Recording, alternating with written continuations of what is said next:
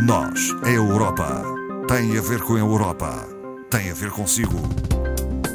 À sexta, uma reflexão sobre a atualidade europeia.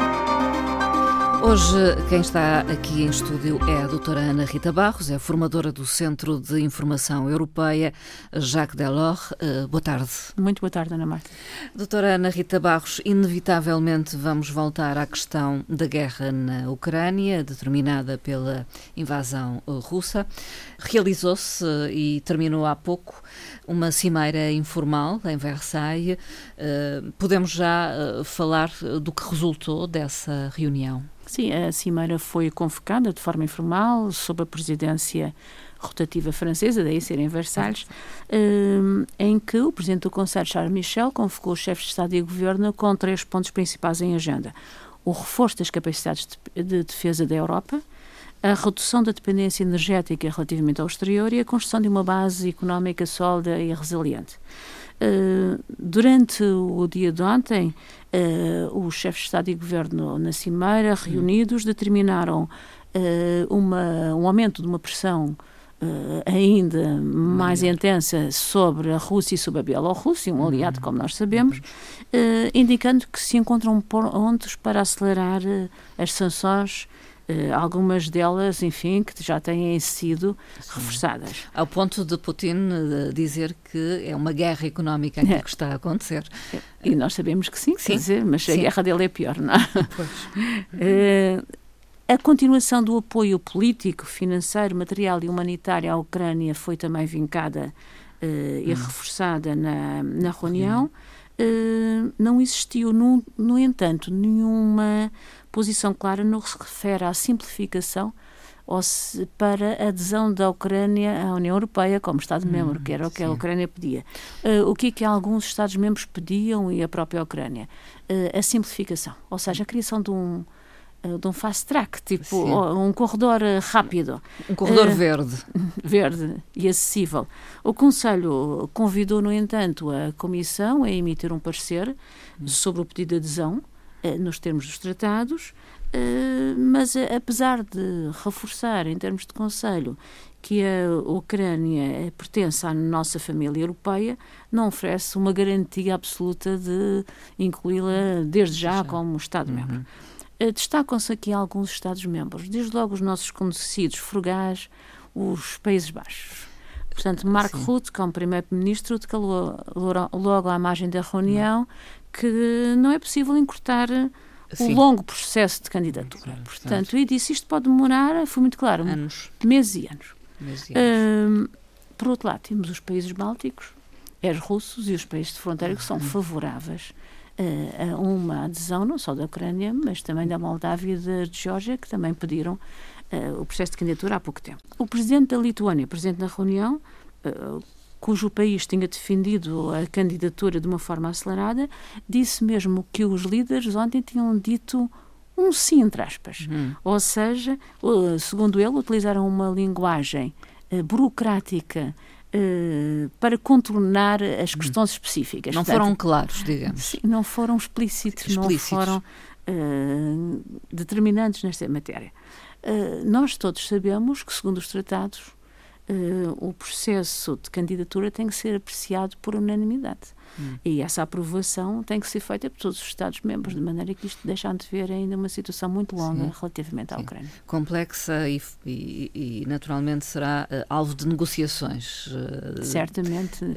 Admitiram ontem até que os líderes da Ucrânia pudessem começar a participar como observadores nos próximos conselhos, mas isso não é o ser Estado-membro de direito. É uma questão a, a continuar a acompanhar. De qualquer forma, a Comissão uh, reforçou a solidariedade para com as pessoas que se encontram em fuga da Ucrânia e que chegam a, a, vários países da União Europeia, não é? Sim, a quase todos, não é? Estão a fugir da guerra, claro. da violência. Depois de todas as medidas tomadas e das sanções anunciadas, a Comissão anunciou uh, um apoio incondicional às pessoas que estão a sair. Uh, desde logo, a ajuda humanitária traduz-se numa forma de ajuda de proteção civil de emergência direta e da concessão uh, a, a, essas pessoas, o que é muito importante, do Estatuto Jurídico de Proteção Europeu. O que, é que isso quer dizer? Uh, quer dizer um apoio em termos de educação, de habitação. Uh, são portanto, acompanhadas. São acompanhadas. E até, até de assistência social. Uhum. Portanto, terem esse apoio de cada um dos Estados-membros. A ajuda humanitária também foi reforçada pela Comissão em 500 milhões de euros, parte dos quais já foi utilizado no fornecimento de, de, alimentos, de alojamento e de cuidados de saúde na fronteira. Eh, os Estados mais beneficiados eh, serão os Estados-membros Polónia e Eslováquia, Sim. mas também é um apoio bastante claro em termos financeiros para a Moldávia. Hum. Porque tem, Sim, fazem ali fronteira. Na é? fronteira.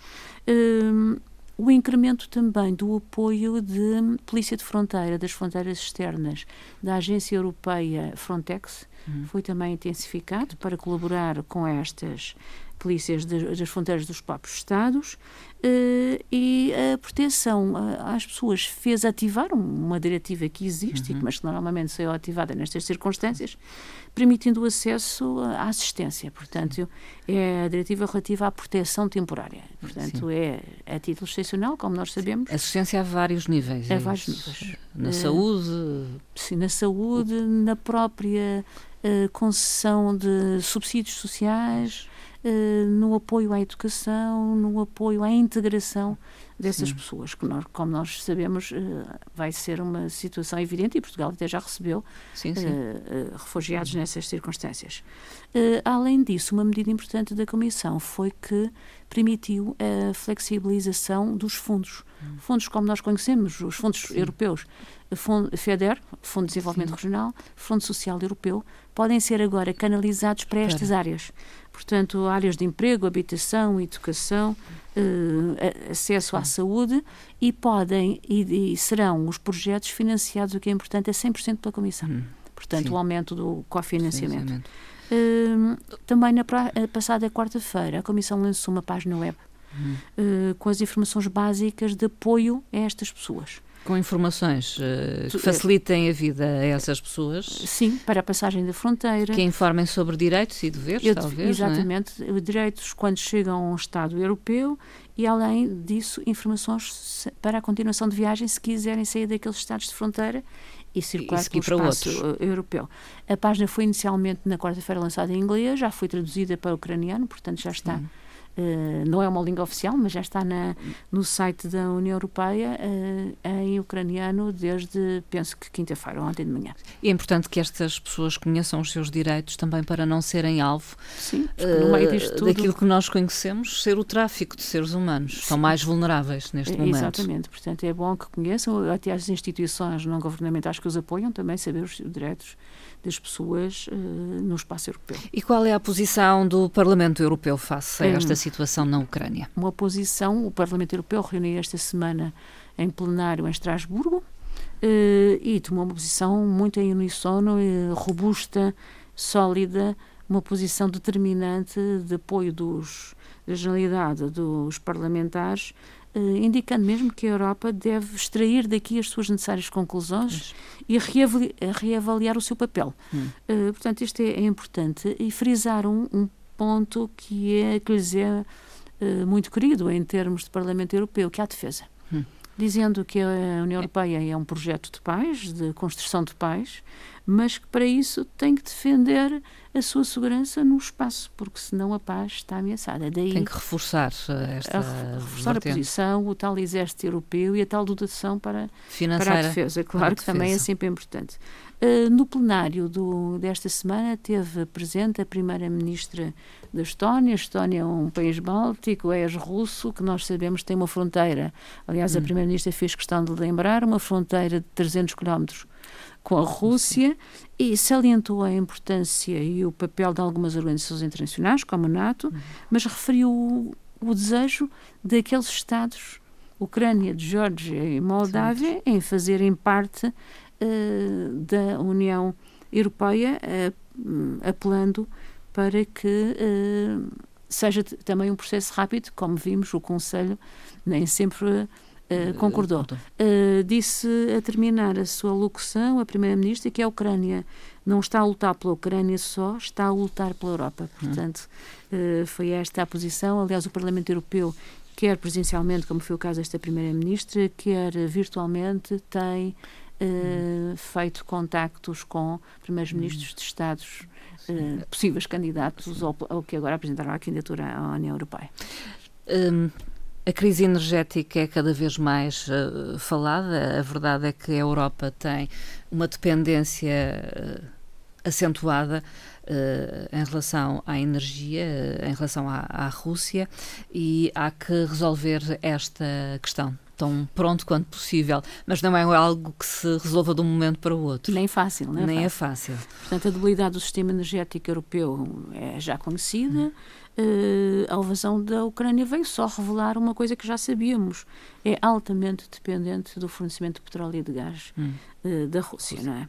Uh, a transição energética preconizada pela União Europeia, de 55% de descarbonização em 2030 e, e neutralidade em 2050 tem agora um fator adicional. Que é Poderá é estar em risco também. Não é? Poderá ser. Há duas hipóteses, como nós podemos ver. Ou mudamos radicalmente, não é? Nas Sim, opções. Que não é fácil. Não é fácil. Uh, ou então uh, vamos acelerar a transição ecológica e resta saber como. Coloca-se à Europa três pontos-chave. Desde logo, gerir a crise dos preços. Hum e as suas repercussões na economia. Que já sentimos, sim, semana sim, a semana. Dia a dia, e vamos começar a sentir ainda mais uh, dentro de duas semanas, não é? Uh, acelerar o processo de transição. Uh, de alguma forma, e libertar-se da dependência relativamente à Rússia, que a União Europeia já indicou que no próximo inverno pretende reduzir o fornecimento em dois terços. É muito. Uh, Há que procurar outras fontes, não outras é? Outras fontes. As fontes uh, podem passar por Portugal e Espanha. Hum que são as alternativas das interconexões através dos pipelines que vêm do Maghreb e que uh, fornecem o gás a, Espanha e a Portugal.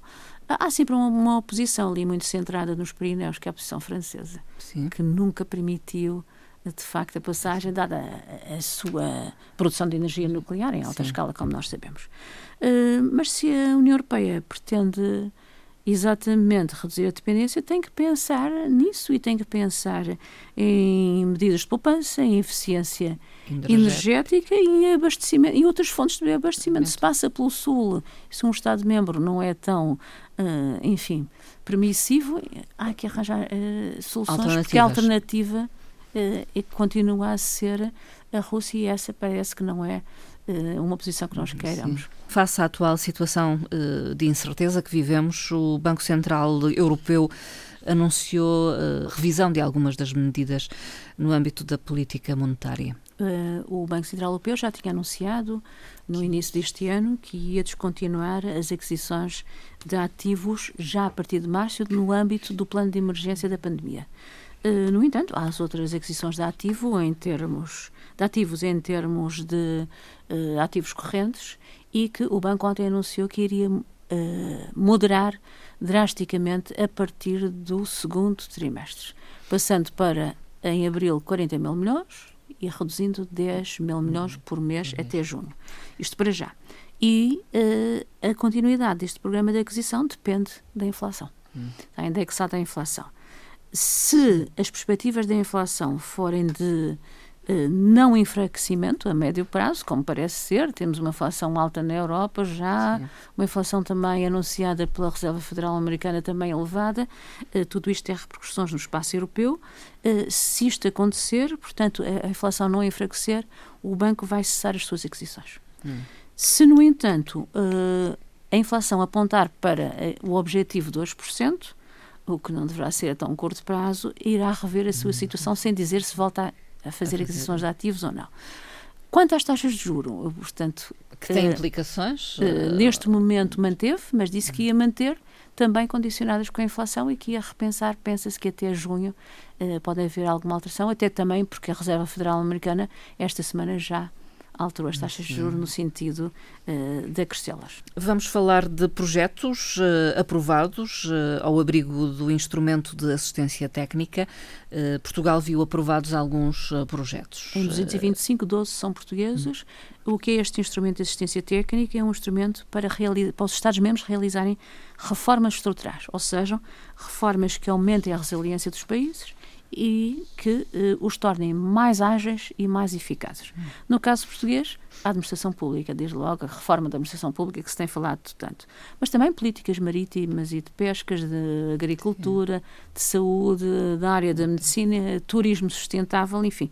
Então, nestes projetos que foram uh, aprovados, com uma dotação já elevada, isto é, um programa que se vai estender pelo quadro uh, financeiro plurianual, portanto, Uh, a dotação deste ano já está praticamente completa com estes e uh, são os desafios também uh, que os países têm relativamente a uma gestão mais eficiente dos seus recursos.